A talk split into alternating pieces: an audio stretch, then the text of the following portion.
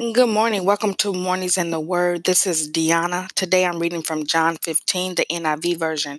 I'm going to be referring to verses 5 and verses 8. I am the vine, and you are the branches. If you remain in me, and I in you, you will bear much fruit. Apart from me, you can do nothing.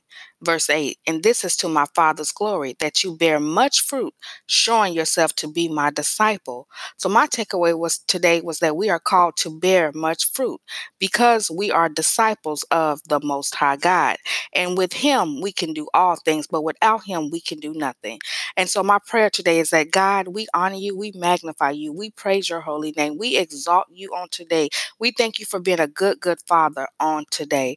We pray that as we go out today that we bear much fruit, God, that we bear fruit in our families, that we bear fruit in our ministries and our communities, God, in our finances, God. We pray that everywhere we go, that people will see that we are mature disciples, Father God, today. We pray that we be image bearers of you today, Father God. When people see us, we pray that they see you. When they hear us, we pray that they hear you. And it's in your mighty name we pray. Amen.